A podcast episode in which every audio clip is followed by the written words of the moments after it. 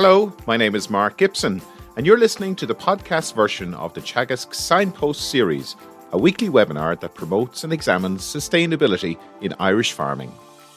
Good morning, everybody, and you're very welcome to our Signpost series webinar this morning. This is our first webinar of 2023, and my name is Andy Boland, and I'm going to be your host for the next hour or so as we look at another issue relating to farming and the environment.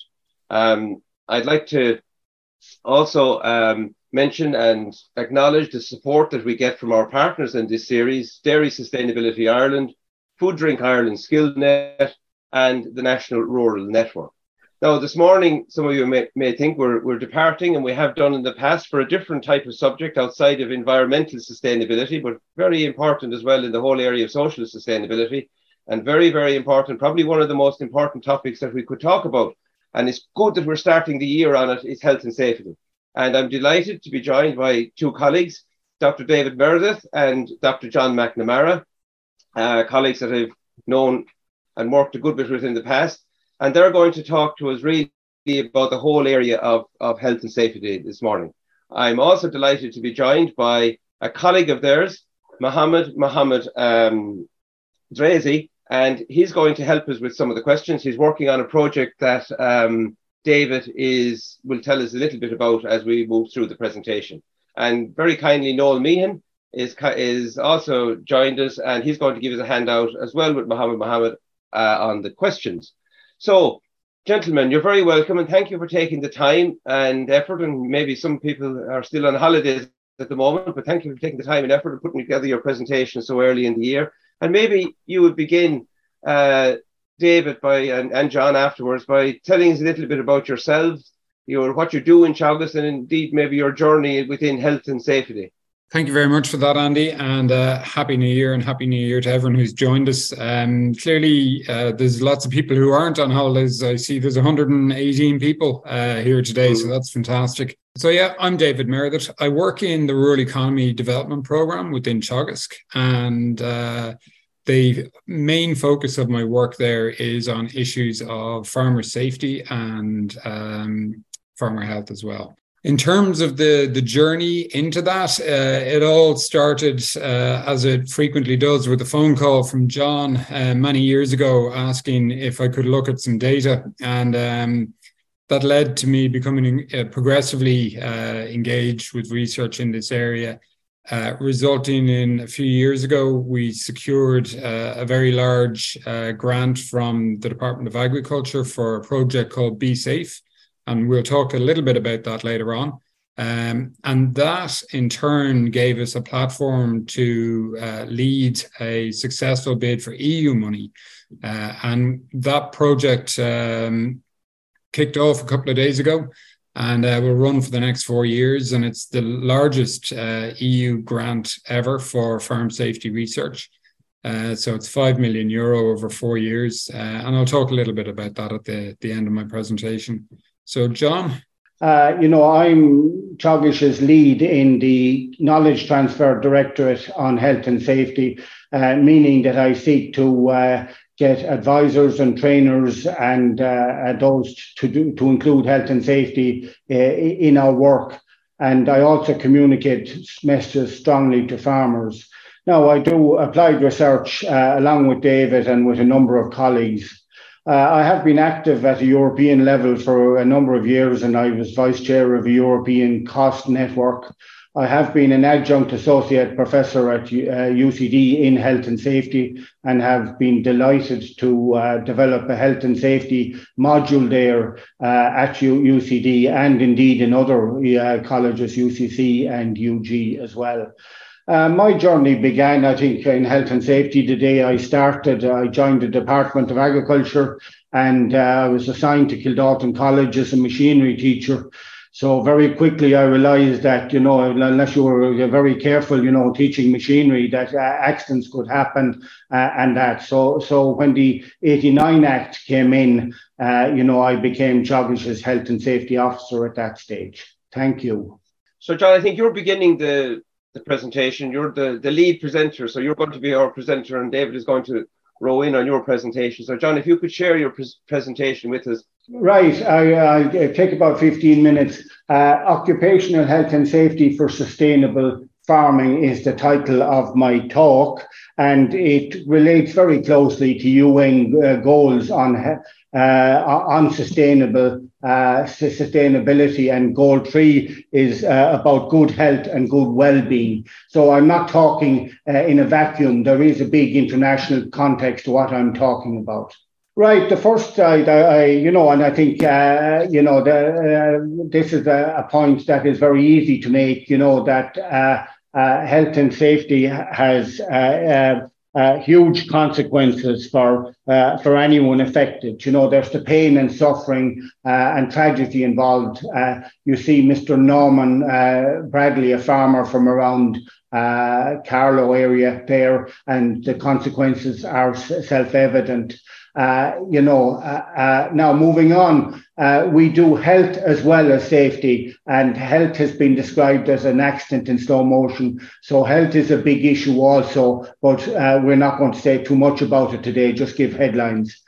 Now we've done lots of research over many years, and you know that indicates that uh, you know that disability arising from health, poor health and safety, uh, leads to all sorts of problems uh, you know, at a business level, you know, economic incomes reduced uh, by 22%, people having to get out of uh, uh off farm income as well. Now, we tend to emphasize the human side of safety, but it has human business, huge business consequences.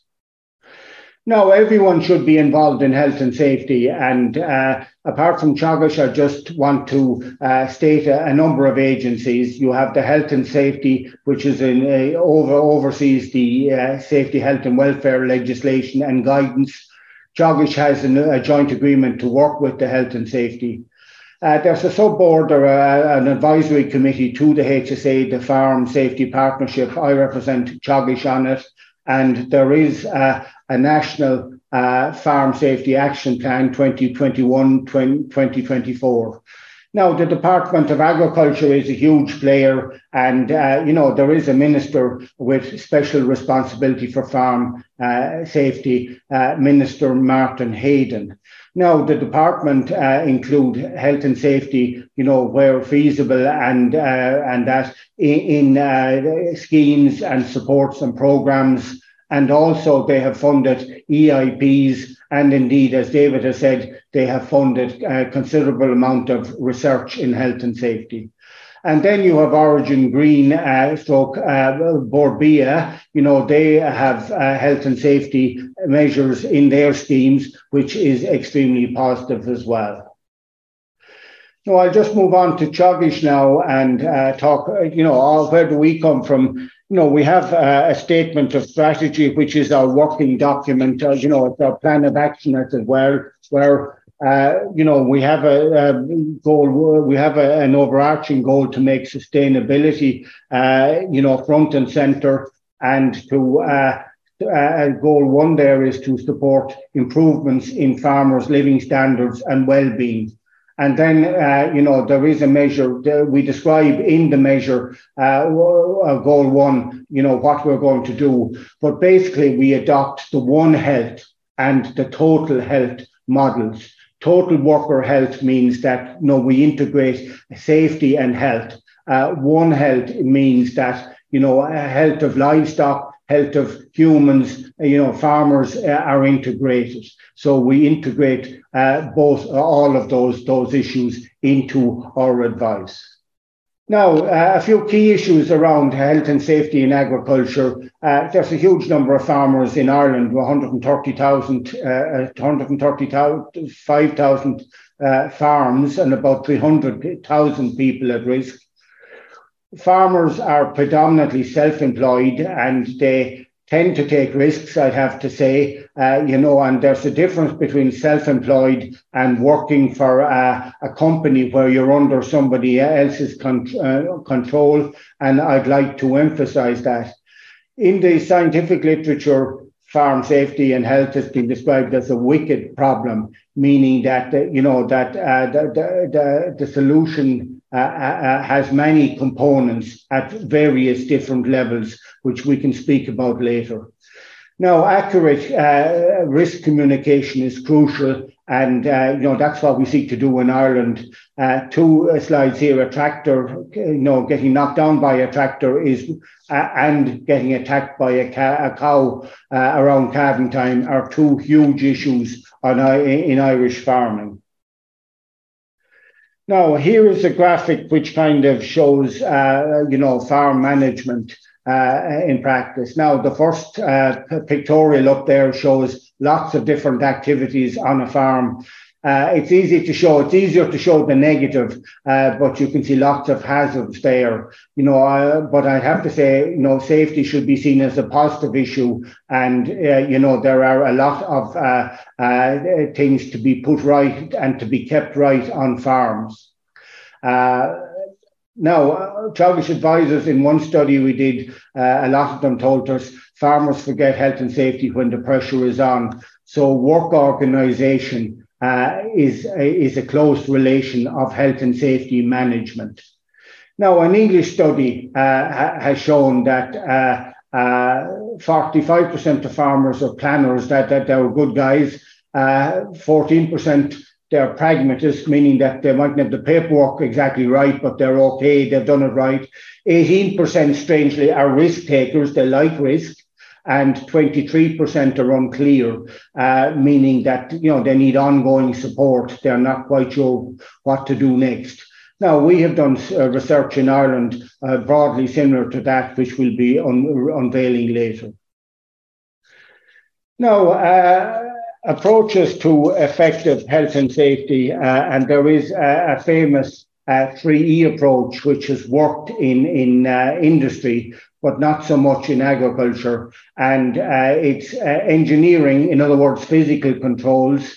You, uh, you educate people on the risk, the human factor side, and you enforce both individual, internally and externally, giving a safe environment. Now, I believe, you know, in, in a company, you can put all that model together, but in a, a farming situation, it depends on the farmer to put it all together. Now, before I leave, I'd like to say what is an accident? But fundamentally, it's uh, an impact of energy, be it a bull or a bale or whatever, uh, on the body or, or loss of bodily function.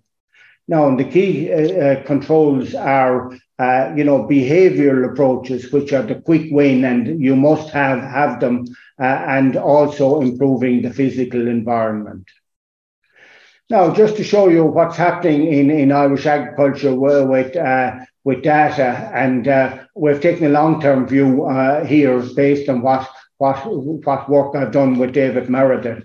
Uh, and uh, I look at the two brown arrows first, and you know, it, and and this is a rolling average, you know, for a three-year period up to 2019. But if you look at it, the chocolate brown arrow and the dark brown arrow, they're from 55 upwards, and th- uh, those figures are increasing, uh, you know, year on year. Uh, whereas the, uh, the, the, the maroon under 55 uh, and down are decreasing. So, so age is a definite factor in in in farm safety, uh, fatal accidents in Ireland. Now, looking at non-fatal accidents, uh, here is the graphic, and it shows that, uh, you know, and this is based on NFS data, uh, and it's for the previous five years. It shows that dairying has the highest level of, of, of uh, non fatal accidents, followed by tillage and then sheep. Now, the trend, uh, what's happening in trends, we've been doing this work, in fact, since 1992. Uh, and basically, the, the, the green line there shows livestock accidents, and they are going up and up. The next line is machinery. They came down, but in the last piece of work we did have gone up again. And uh, then you have trips and falls. I'm glad to say they came down on the last occasion. And then you have other accidents such as chainsaws and that. And, you know, they're all out there in the industry. They were quite high the last time uh, we did it. Now, uh, we have done this survey uh, last year as well, but on a slightly different basis.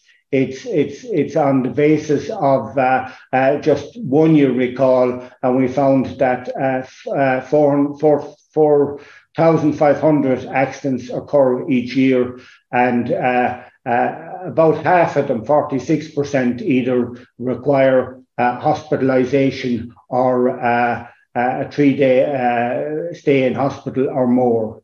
And the key issues are there livestock, trips and falls, machinery, and that. I'm glad to say machinery was down and that. Now, in the enterprises, sheep showed up as, as uh, one having a high level of accidents, followed by dairy.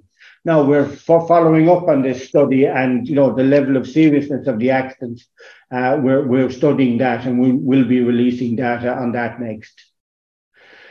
Now, where do you go to get information? Uh, here you have the uh, risk assessment document. Uh, it's sent to all farmers. Uh, you know, it's basically it's the legislation in practice it's to gain action, uh, really. Uh, and it's got good graphics, it's got great pictorials, and it's got very sharp text. And then you have a hazard sheet, and uh, uh, going with it, you have an action sheet. And that is the key issue to, to focus people on taking the right actions. So this covers all the activities on a farm and it focuses farmers on, on, on taking action.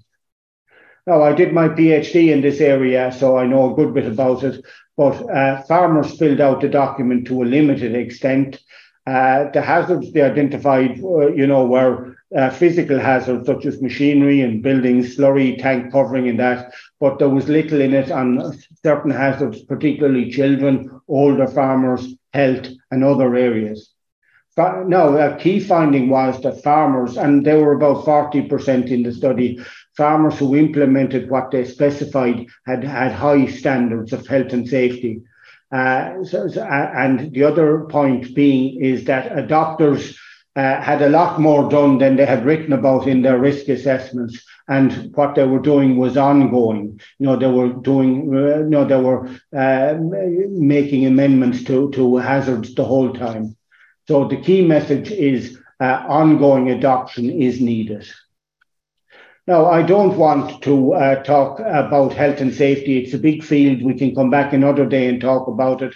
But farmers are in poor health also. And uh, uh, th- this work is by uh, Dr. Breda Smyth, and I congratulate her. Uh, Professor Smyth now is now the chief uh, medical officer uh, for Ireland and that. But this is her MD uh, thesis. Work and circulatory diseases were five times higher than for blue white collar workers. Cancers three times higher, and injuries, the main component of that category, were seven times higher. Uh, here below at the bottom, you see a good colleague of mine, Willie Penrose, promoting health checks with us at the ploughing match and here we have Dr. Diana Van Doorn, who I'm delighted to say will be awarded her PhD next Thursday uh, for her work on, uh, you know, improving cardiovascular disease, uh, you know, research to improve cardiovascular health among farmers.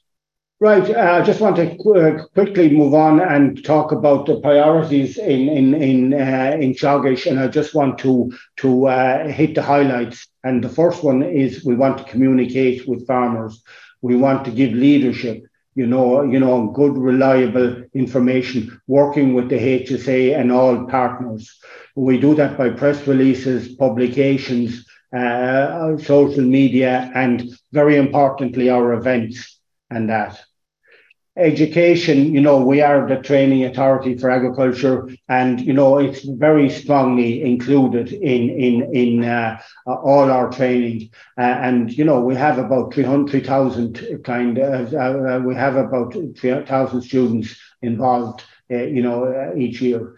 Um, we have a, key say, health and safety module, and it's included in all modules and all practical training no, we're delighted that the Minister, uh, Minister Heydon, and the uh, Department of Agriculture provided funding to us to buy a suite of 22 uh, simulators, 18 uh, yes, uh, yeah, eight, eight, eight, 21 in fact, for 18 machinery and three equine. And, you know, I believe that these will inc- improve vastly our training offering in the whole area of machinery safety. Uh, we do half day training uh, with with farmers around the country for anyone uh, who, you know who, who, wishes to avail of them, and th- these are, our TAMs required at advisory level, and here you have Minister Heydon and um, uh, the Minister for uh, uh, Minister Harris, the Minister for Higher Education and Skills, at one of our events. Uh, but you know, all advisors, we wish them to include uh, health and safety in their uh, work. You know, with specific KPIs. We don't want to be long-winded. We want to be specific and short, focused, and positives. And very importantly, we want to include work in, in uh, our events and our discussion groups. And we want to integrate with other uh, components of our advice, such as time management and workload management. No, all of that work that we do in KT is is, is based on the evidence-based paradigm uh, we, which Teagasc operates. You know, we operate a research to KT model. Uh, we've open access to all our work. You know, we've no secrets. Uh, everything we do is in the public domain. I'm delighted to say we have uh, upped our ante in the last number of years due to Department of Agriculture, DAFM funding, uh, we have a grant uh, there, and uh, we also have won a major EU H 2020 contract, Safe Habitus, which David will talk about. Now, I just want to finish that we've been doing research for, for many years and we've many projects done. So we've a lot of knowledge. Uh, the two at the bottom are two uh, projects currently in progress. One on supporting farmers with health and the other is in livestock safety. So, so uh, a, a master study. So, so basically, summary is that uh, health and safety is part uh, is a key part of sustainability, and that we're very active in the area. Now, without any further ado, I'll hand over to. Uh, uh sorry, I have some references there, but I'll hand over to my colleague David Meredith. Okay, and thanks, John. So, in terms of, I'm going to uh, present a few slides that provide an overview of some of the uh, farm safety and farmer well-being research that we've completed over the past 12 months.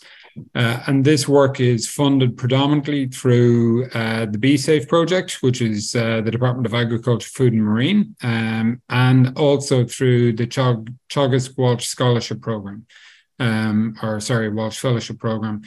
And the the new project uh, that we have, Safe Habitus, I'll talk about in a few minutes, is funded through um, the EU Horizon Europe program. So, John, if you can move on a slide. So, standing back and looking at um, several of the pieces, several of the studies that we've finished uh, in the past year, um, we we went looking at what what are influencing farmers uh, and farm workers uh, safety practices on farms.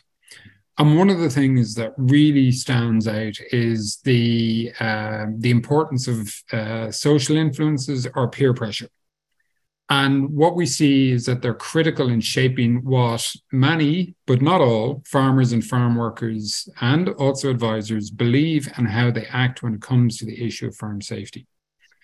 So, what do I mean by that? Um, what we see in the data that we've collected is that the farmers in general, and I'm talking in general about a whole population here, it's not every farmer, but in, in general, um, there is an expectation that farm farming is a risky business and accidents are to be expected.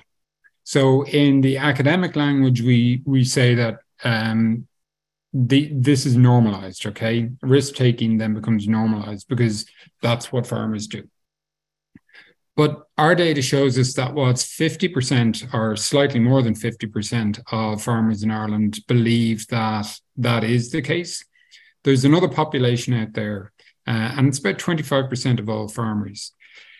They they see other farmers and they think that those other farmers are taking risks, but they don't. And this is the important, and this is the positive piece here. So it indicates to us that there is a safety culture there. Okay. It is developing. It's not the majority by any means, but it is developing. And this is really, really important if we're going to change uh, how we um, communicate safety and how we make farm farming a safer occupation into the into the future. And part of this, and this is the, the key point to this slide, we need to start focusing on communicating clear messages that explain to farmers where they stand in relation to key safety behaviors. Okay. So this is the idea that if we think that everyone else is doing something, so if everyone else is speeding when they get in a car, well, we, we we'll just accept that. But if we find out that well, only 10% of people um, you know, go over 10 kilometers an hour in a 50 kilometer hour zone, we begin to realize that we're actually the outlier, that we are the exception. And this is, uh, it's a very effective communication tool when people begin to understand where they sit in terms of their practices uh, relative to the population as a whole. And this has uh, been proven to be very successful in a whole host of other areas as well. Um, the, and one of the key points here is that it communicates that not everyone behaves unsafely. Uh, so, uh, next slide, please, John. The other uh, element here is that when John referred to farm safety being a wicked problem, because there's no simple solution to it, that the responsibility is distributed across a whole host of institutions. Uh, from the national level right down to the individual farmer and the, the farm household. So everyone has got to take action here. But in the research that we've been doing, what we see is that farmers themselves, and particularly people who are considered to be leading farmers, they need to stand up, they need to lead and highlight that safety is an important issue to them. And this isn't a case of lip service, this is a case of living it. Uh, and the importance of that rests in the fact that it sends a clear message to other farmers and also to uh, farm consultants and farm advisors and other people who are interacting with farmers that farm safety is an issue that should be given time and should be given consideration. Um, and work that we did with uh, advisors, uh, we found that the advisors take their cues from farmers and are less likely to raise these issues, as in farm safety issues, if they believe that farmers are reluctant to discuss them. And this makes perfect sense from the point of view of if you're a farm advisor, you need to be getting critical messages across, and you don't want to be uh, getting someone's back up by raising issues that they really don't want to talk about. And as a consequence, we need farmers to kind of step into this space and say, you know, yes, safety is important. And as John said, it's not all negative. So, John, if you can move on to the next slide. One of the ways of doing that, one of the ways of uh, bringing those conversations out is to think about how do we share experiences and to do so in a way that's non judgmental and uh, and this is sharing experiences of near misses or close calls or maybe um, serious accidents that might have happened to uh, other family members on a farm. And they might be a um, an important means of farmers and farm workers of identifying solutions to some of the risks that they face on a daily basis and this particular point comes from work that um, we've done with colleagues in UCD. Uh, and we undertook a very large survey of students. And what we found is that there's a whole group of students who are effectively risk averse. But when we dug into that a bit, what we found is that they were much more likely either to have direct experience of being injured on a farm themselves or knowing of someone who is either seriously injured or killed in some instances. Uh, and their whole attitude and their their perspective on uh, farm safety was very different to um, students who hadn't had those experiences. So the the thinking here is that if we can get people to share experiences uh, and not from the point of view of being judgmental about oh so and so took a risk and they got caught out or something like that but much more from the point of view of this happened but if we did X, Y, and Z, we could prevent it happening again. And it's very much on that preventative side of things. So, John, next slide, please. I'm moving into the area of farmer health here, and particularly uh, farmer well-being. Um, so the issue of stress in farming has become much more prominent in recent years, and indeed, uh, the issue of stress uh, in the general population has become much more prominent in recent years, as there's a growing focus on uh, the challenges around mental health. And one of the one of the key points to make here at the very outset is that stress is a feature of all occupations, okay, including farming. So farming isn't exceptional from the point of view that uh, people experience stress whilst working on farms. Farming is different, though, in terms of there's a lot of things that farmers cannot control. Okay, so weather markets, um, they're two huge issues uh, that farmers have very little control over. Uh, and that has that uncertainty can cause a lot of stress.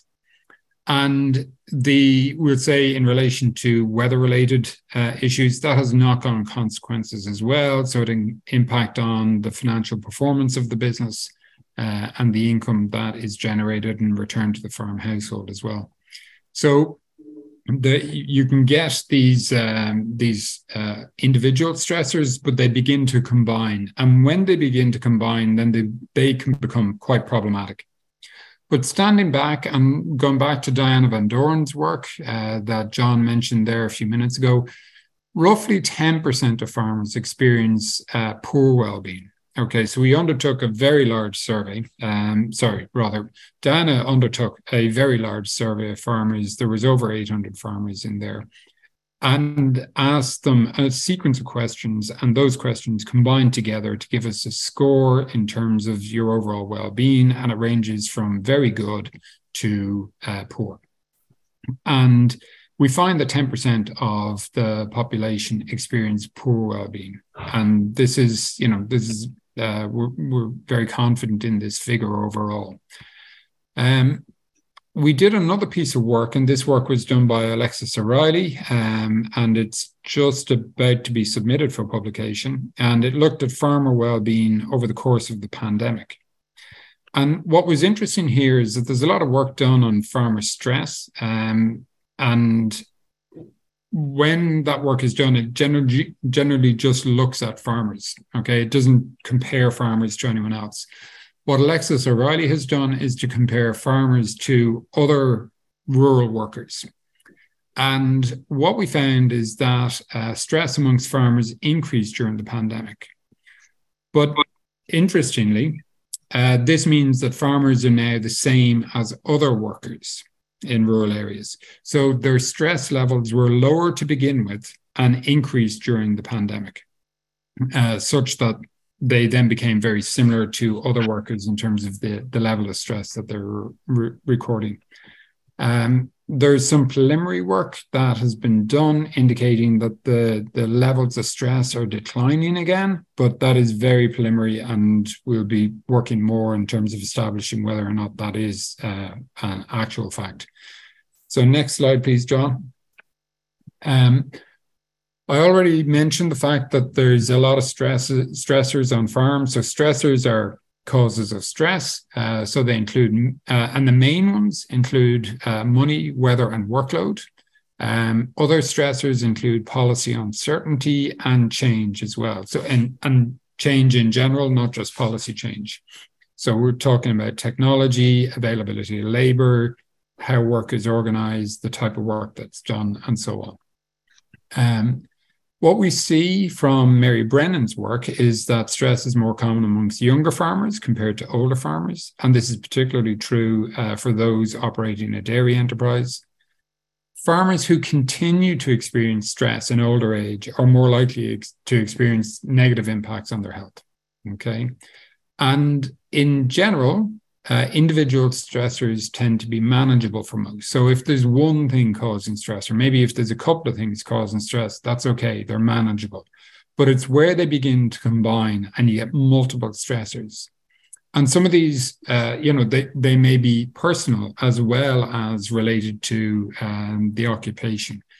Uh, but where they come together, that can cause uh, substantial stress. Uh, and you can go from coping to um, really struggling in a very short period of time.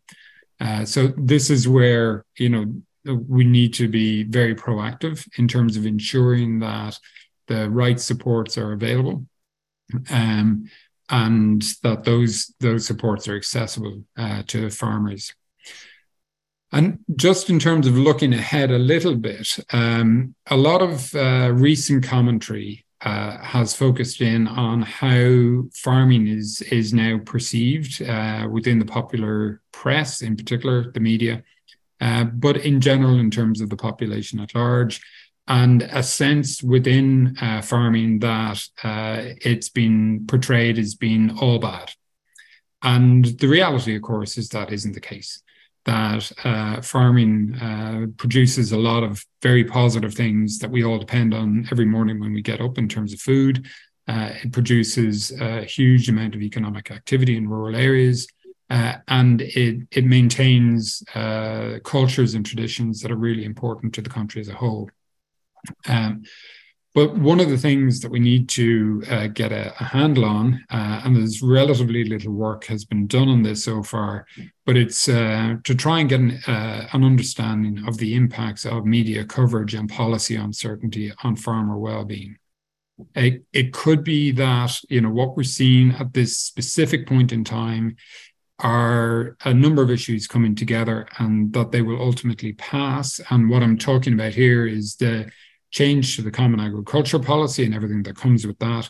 And at the same time, the introduction of the climate bill, which sets out targets for the agriculture sector. And these are legally binding, and we'll need to achieve those by 2030 and 2050. So we've got a lot of change coming together uh, at one point in time. And we've heard from a variety of people, uh, and this is commentary rather than research, but we've heard from a variety of people that this is causing a lot of stress for farmers. Uh, and what I'm saying here is that, well, we actually need to get a much better handle on whether that is uh, temporary uh, and will pass, or if this is something now that farmers are facing into the future as well. And if it is, then we need to do something about that. And I'm going to talk a little bit about what we might be able to do about that. So, John, next slide, please. So, one of the uh, one of the new projects that we have, uh, and this is a project that I'm leading, um, and so I'm the overall project leader. It's called Safe Habitus, and the objective is to strengthen the farm health and safety knowledge and innovation system in Europe. And uh, this is funded by the European Union uh, through the Horizon Europe program. it's worth 5 million euro over four years. And we've got 20 partners spread across 12 EU member states. And uh, we will be, well, the, the project kicked off, in fact, uh, on the 1st of January this year. So we'll go for the next four years. Um, the, the type of work that we're looking at there uh, relates to uh, farm risk reduction and management. Uh, and John uh, is leading that particular strand of the work. Uh, and then we're also looking at making farming a more attractive um, job. So that's where we're looking at issues around quality of life, um, improving uh, farmer well-being overall. And that work has been led by colleagues in Slovenia. Uh, so this is the overall project. It was launched uh, by Minister Heydon um, with us a number of weeks back, and that's the photo that you see there. Uh, and in terms of some of the the benefits that, that this brings to us, uh, well, in the first instance, we can take what we've learned here in Ireland and uh, bring it to others around Europe. But equally, we can learn from what others across Europe and indeed outside of Europe have been doing uh, in this area of farm safety and where applicable, bring those ideas back to Ireland and pilot them here. So I'm going to finish my presentation there. And if there are any questions, I'd be delighted to take them. Yeah, thank you very much, um, David. You, John, you might stop sharing your screen now. Yeah. And welcome to Noel and Mohammed. And again, can I remind you to keep sending in the questions Um, John, just to, to go back to your presentation, you, you mentioned um, two things that are kind of uh, struck me. One was the TAMS 2 training, that's the farmer grant applications. and you just give us a little bit more about what farmers have to do and the type of courses. And also, you mentioned about advisor and consultant training. Well, advisor training, which is consultant training, that is a requirement as well. Now, both of those are requirements. Um, you, you might just elaborate a little bit on those. Yes. Uh, and there was a question from Terence that I might make into it as well. Um, uh, now, in order to draw down your TAMS grant, uh, you were required to do uh, a half day course on uh, health and safety, and it's based around the uh, risk assessment document, you know, completion of the risk assessment document. Now, uh, we're seeking to uh, uh, get farmers to, to participate. Now, uh, it was part of my PhD thesis, so I found that, uh, uh, you know, and the, the, risk assessment document was never meant to be just kind of handed out. It was meant to be included with training. So uh, uh we found in my study, uh, you know, that it increased the level of action taken by farmers. So it is a very positive course. I'd have to say farmers, uh, you know, especially farmers that would be in the, let's call them the unclear category, aka the UK study, eh, you know, coming in they would say, oh, well, what's all this about and blah, blah, blah, you know, health and safety. You know, but we want to motivate farmers, you know, and our experience going out the door of farmers, and we've measured this, it's in my research, uh, you know, are delighted with the course. They find it very useful, very practical, and it motivates them to uh, uh, to pursue uh, health and safety adoption on their farm, and of course to complete the risk assessment. Now, we don't just leave it at that. You know, we we we want. Uh, all our activities, events, and particularly discussion groups to include safety. And we have done research on that Dr. Tracy O'Connor got a PhD with us a number of years ago, and we found that what farmers want there are short, focused, and positive messages. Right. Uh, so that's that that that question. Uh, the second question, you know, all FOSS advisors, you know, these are advisors under the Department of Agriculture Farm Advisory Service, including Teagasc and consultants, and uh, all have to do uh, uh, an online e-learning course on health and safety. Uh, you know, and you know the deadline is imminent. You know, so uh, most people have done it. So, so anyone that hasn't, we'd encourage them to do it. Uh, I'd just like to take Terence's question about mandatory training of farmers there while I'm on the uh, the run, and uh, you, you, know I think that will be tested this time next year or even sooner. That there is mandatory regulations coming in for wearing a helmet uh, while driving an ATV, uh, and uh, plus getting um, training to operate a quad. So that is mandatory, and that is coming down the tracks. Uh, you know, but what is there at the moment is kind of incentivized training, you know, to do the half day. It's incentivized in, in terms of you have to do it to, to draw down the, the, the TAMS and that. And I think that that that that is the positive approach. Thanks and maybe David, just on or Mohammed, either of you, um, just before I go over to Noel, um, the new project, I mean, that that you're involved in, um, uh, Safe Habitus, um, like wh- what do you see the big benefit of that from uh, from an Irish point of view? I know you you will get to see a lot of work in, in other European countries, which is very useful with any of the European projects that are involved in, and I presume they will likewise get benefit from what we're doing. Um, and sometimes we often not maybe what we're doing, but we're often doing as much, if not more, than a lot of people. Um, but what would be the main benefits do you think that will come out of that project from from Irish agriculture in inverted commas?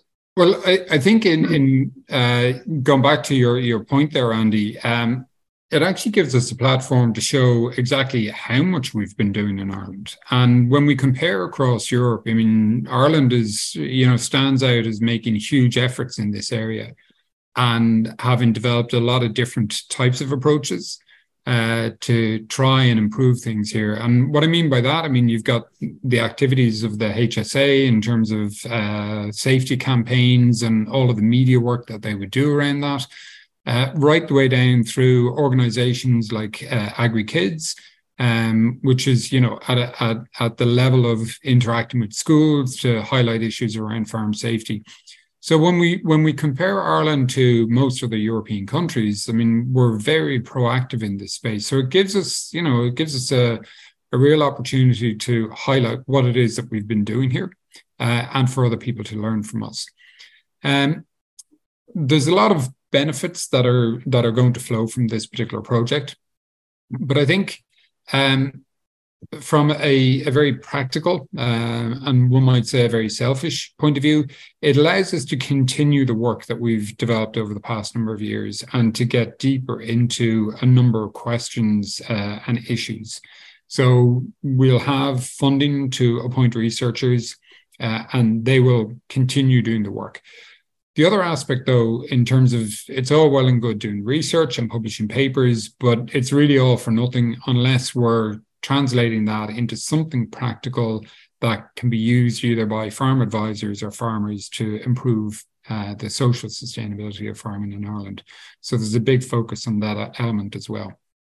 Um, from a more technical point of view, um, and this is it's it might not be seen as being a particular issue um, with regard to most people operating within Ireland. But because of the way we collect the statistics, um, so basically, if a death happens on a farm, it's recorded as a, a farm uh, farm death or farm fatality, um, and it, and it doesn't matter who that happens to.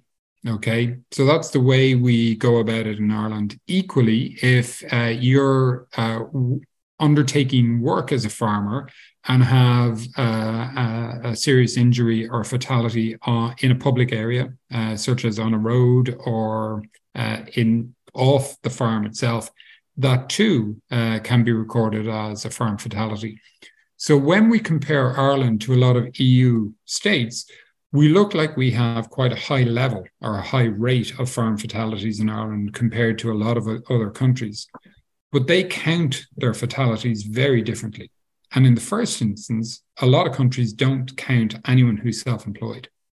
So it's only if you're employed that you're counted as being uh, in their statistics. Uh, and there's there's all sorts of issues around this, but it, it makes you know the the figures look artificially low uh, for those countries. So one example of this, uh, and it's the the work that John was involved in a number of years ago. Uh, it was found that France reported one farm fatality uh, for one year, which, given you know the the number of farmers they have, that that's unrealistic. But it's because of the way they're they're using the statistics. Uh, and what we want to do is to highlight um, the need across Europe to effectively take the approach that we do in Ireland uh, to count all of the fatalities, because unless we're counting them, we're not going to make progress. It's not going to be an issue.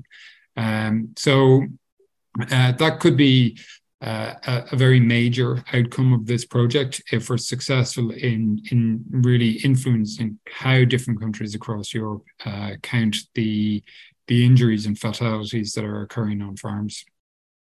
That would seem a major anomaly, David. If you, know, if you're talking about that level of disparity between different, uh, if you like, for want of a better term, accounting systems or measurement systems, it, it, does seem, to be honest, a little bit crazy, doesn't it?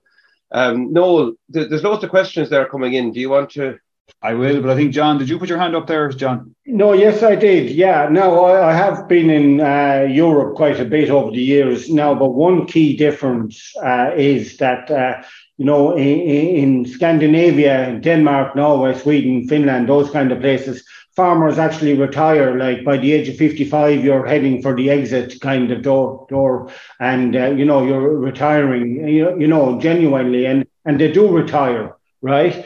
And I think that uh, leads me to Owen's question, you know, and Owen, you, you say that, you know, 5% of the population, 50% of the, the deaths, you know, and that is the case. And, you know, we, we must redouble our efforts.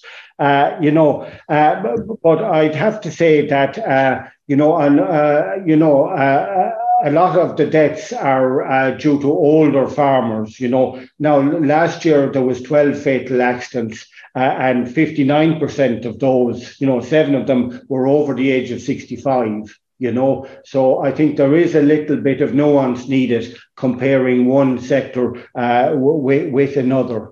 Uh, the other thing I'd like to re-emphasize just about uh, you know, the same figure, 59% were due around machinery. So risk communications is crucial. You know, it's being close to uh, a vehicle or a tractor or interacting with a, a, vehicle that, that that is the issue. And how our farmyards are designed is is is um, uh, is a big component of that. Thanks. Noel, just before you, you go, uh, it's just something that struck me actually going through the presentation as well. And, and John, you just mentioned it now, you know, the age of farmer.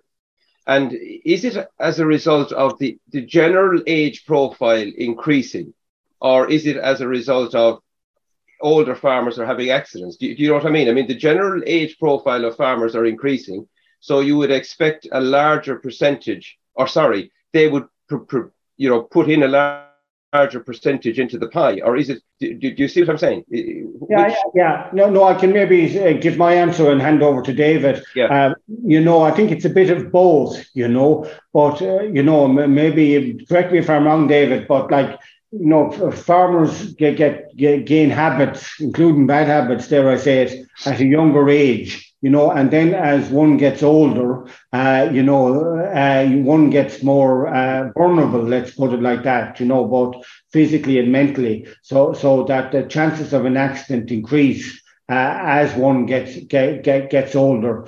Now, there's all sorts of issues, you know, the, the demand for work, uh, workers in the in, in the industry has increased and older workers are getting sucked back into the work, you know, workplace to do work that they mightn't have thought they would they would do. Uh, just while I'm on the subject, we have a very good PhD funded by the department in UG, you know, Aswati Suryanandan, you know, where she is studying the role of older farmers. Thanks. David, you just wanted to make a comment there as well, did you? Um, well, I mean, just in, in general, supporting what John has said, um, the the issue isn't age, okay? The issue is uh, the fact that we learn a set of practices at a very early age, and that's fine, you know, so long as we're young and agile. But as we age, uh, we get a bit slower, and that's when the risks really begin to increase dramatically. Uh, and the reality is, we also become a lot more fragile. Um, and I'm speaking from personal experience here myself. Uh, so it's you know what might have caused a bit of a, a bruise in the past now becomes a much more serious issue in terms of broken bones or whatever it happens to be, or it could be a lot worse than that, of course. Um, so it's it's really about changing the behavior um, or the practices uh, and and and moderating that as as we get older and realizing that we can't do it all, that we aren't superhuman, and um, we we all come to that realization at some point. But the the trick is to ensure that we we learn it early enough that uh, it it doesn't result in us getting a, a serious injury. But just uh, very quickly, I see some of the questions there. Uh, there's a, a, question around the uh, health and safety EIP schemes uh, that came in from Sinead and certainly as part of the the uh, new project that we have, Safe Habitus, uh, we would look to to learn from uh, from them because what they've done, uh, for those who don't know, they've piloted a lot of different approaches um, across the across the country in different well in different places uh, different types of farming systems uh, and uh, taking a variety of different ways of trying to communicate and improve farm safety. So we'll definitely be looking into those um, uh, as we go forward there. No, sorry. Over yeah. Okay. So just two, I suppose we're nearly out of time now. So two very quick questions. The first one, uh, I was interested in your comments around uh, the, the importance of social influence or peer pressure on farmers and you know what they think of each other. And then you you you were you're you know what on, on the on the spectrum are you very safe or you know risk taker? Could you maybe elaborate a little bit on that uh, further for the for the audience as to how you're thinking behind sure um, and i'm not sure mohammed might want to come in on on this as well but very briefly um, what we found is just over 50% uh, of farmers thought that other farmers that they considered to be good or good farmers uh, took risks and therefore risk taking was normal. But we also found that about 25% of farmers um, didn't take risks, even though they too recognized that good farmers took risks. So, in other words, whilst they looked out to the wider community and saw risk taking taking place, it's not something that they did themselves. And that's really important in terms of it tells us that, you know, there's a big group, you know, 25% is a big group of farmers out there that uh, are really developing a farm safety culture uh, where safety is an important issue for them. Mohammed, do you want to add anything to that? Oh, hello everyone. Thank you for inviting me and happy new year to everyone. And uh, yes, actually, uh, what, as David actually mentioned, uh, we figured out maybe we were dealing with two main cohort in, in relation to safety and actually from the cultural perspective. And we figured out we have in the community of farmers in Ireland a group of farmers that they behave safe and they believe that safety is a part of the culture. And a good farmers is actually farmers to take safety things because of the social views of those important others. So what is really important is to first figure out who are the important others in the local community and how we can engage them more in the type of education and tools we have in place in Ireland. Because as you know, and as John and David mentioned earlier, in Ireland, you have loads of, and many tools, educational tools, programs in place. So now we are thinking of that, how to maximize their impact on the farmers' behaviors and how to effectively target that culture. And um, interestingly, we also found a group of farmers that are somewhere in, in between. They are taking safety as a serious thing, and but they need more social supports from those people in local communities advisors family members the other peers neighbors you know so now we are thinking of that designing a tool to help this group to get a bit closer to those who think safety is important and then we will have at least maybe a large number of farmers in the community. As it happens, then we can expect that over a launch, not really long course of time, but it actually takes time. Then we can see that the movement is happening. And we interestingly found that the movement has already started, but we need to accelerate this social, for example, things and the cultural things. And and there is also another challenge, but uh, as you mentioned, aging actually is here. So those farmers who are maybe older, so they have a really firm cultural aspect, but they're also affected. So this is also important because they are affected by the neighbors that are maybe the same age, but they have the different, for example, experience of near misses or stories or some things. So they're also affected. So we cannot actually, so this is a really positive things. We also thinking of that. And, and, uh, and hopefully now we uh, found this, for example, okay, we, three groups, and we now have here, and now we are trying um, maximize our impact and engage other people as well in, in, in the process of delivery. Um, Have we time for one quick, one Thanks more very question? much, um, Mohammed. Yeah. Okay, one more, one more. No, quick so. question. So, uh, one one in there. Uh, can the speakers comment on the impact of symptoms of poor well-being and stress on the farmer and the efficient and sustainable management of a farm? And can they also provide some recommendations to the farmer that might be experiencing these symptoms? No, I'll take that. Yeah, I'll, I'll take that question. Yeah, there's an abundance of evidence, like internationally, like that people under stress uh, have increased accident levels. Indeed, you know, I published a paper myself with uh, people in UCG, Amelia Fiori and uh, Denis O'Hora, Dr. Denis O'Hora, a psychologist whom we work with. Yeah. Uh, so, so uh, you know, um, kind of a, a roadmap for, for stress. Well, the first thing is to recognize oneself as having it, you know, and, you know, stress, as David has said, very often can come from the farm workplace, you know, workload, financial, uh, you know, whatever on the on the farm, uh, you know, poor health and safety conditions. You know, the advisory service, FOSS, you know, advisors, consultants, we're there to help farmers with that, right? Uh, now, the the other aspect is the healthcare side of it, you know, stress and that, you know, and, you know, we'd encourage people to signpost people, you know, to deal with their, uh, you know, health professionals in, in, in that regard. And I think overall, I think the whole business of, of, of discussion groups and social engagement is crucial in this self management. Thanks. Okay. John, thank you very much. Unfortunately, we're, we're just gone a little bit over time, but just, you know, to any, anybody who has sent in a question, um, all the, the questions, we do pull them together indeed every week and share them with our presenters. Um, for their own use or indeed for um, for future webinars that we often take uh, cognizance of some of the questions or comments that come in. John, David, Mohammed, Noel, and Yvonne Maher in the background. Thank you all very much for putting our webinar together this morning. Um, next week, we have uh, Professor Tommy Boland from UCD and the Lyons Estate. And Tommy is going to has a, a difficult task. He's looking at the challenges of achieving sustainable pasture-based livestock production systems. Um, so I do hope you can all join us again um, at this time uh, next week. Uh, finally, I'd just like to um, wish you all a very happy, peaceful, and indeed a safe, very safe new year. Uh, today is a particularly nice day in, in Irish tradition. It's Nollaig na mBan. So I hope all our women listeners all have a very nice and pleasant day and might even drag the night and the weekend out of it. It's a good day to have Nollaig na on a Friday. Um, a reminder that the the webinar is uh, available as a recording, and David and John's presentations are also available on our website. We also do a podcast version, so you can download your podcast wherever you get your uh, podcasts from and see you all again this time next week. Thank you all very much. Bye bye.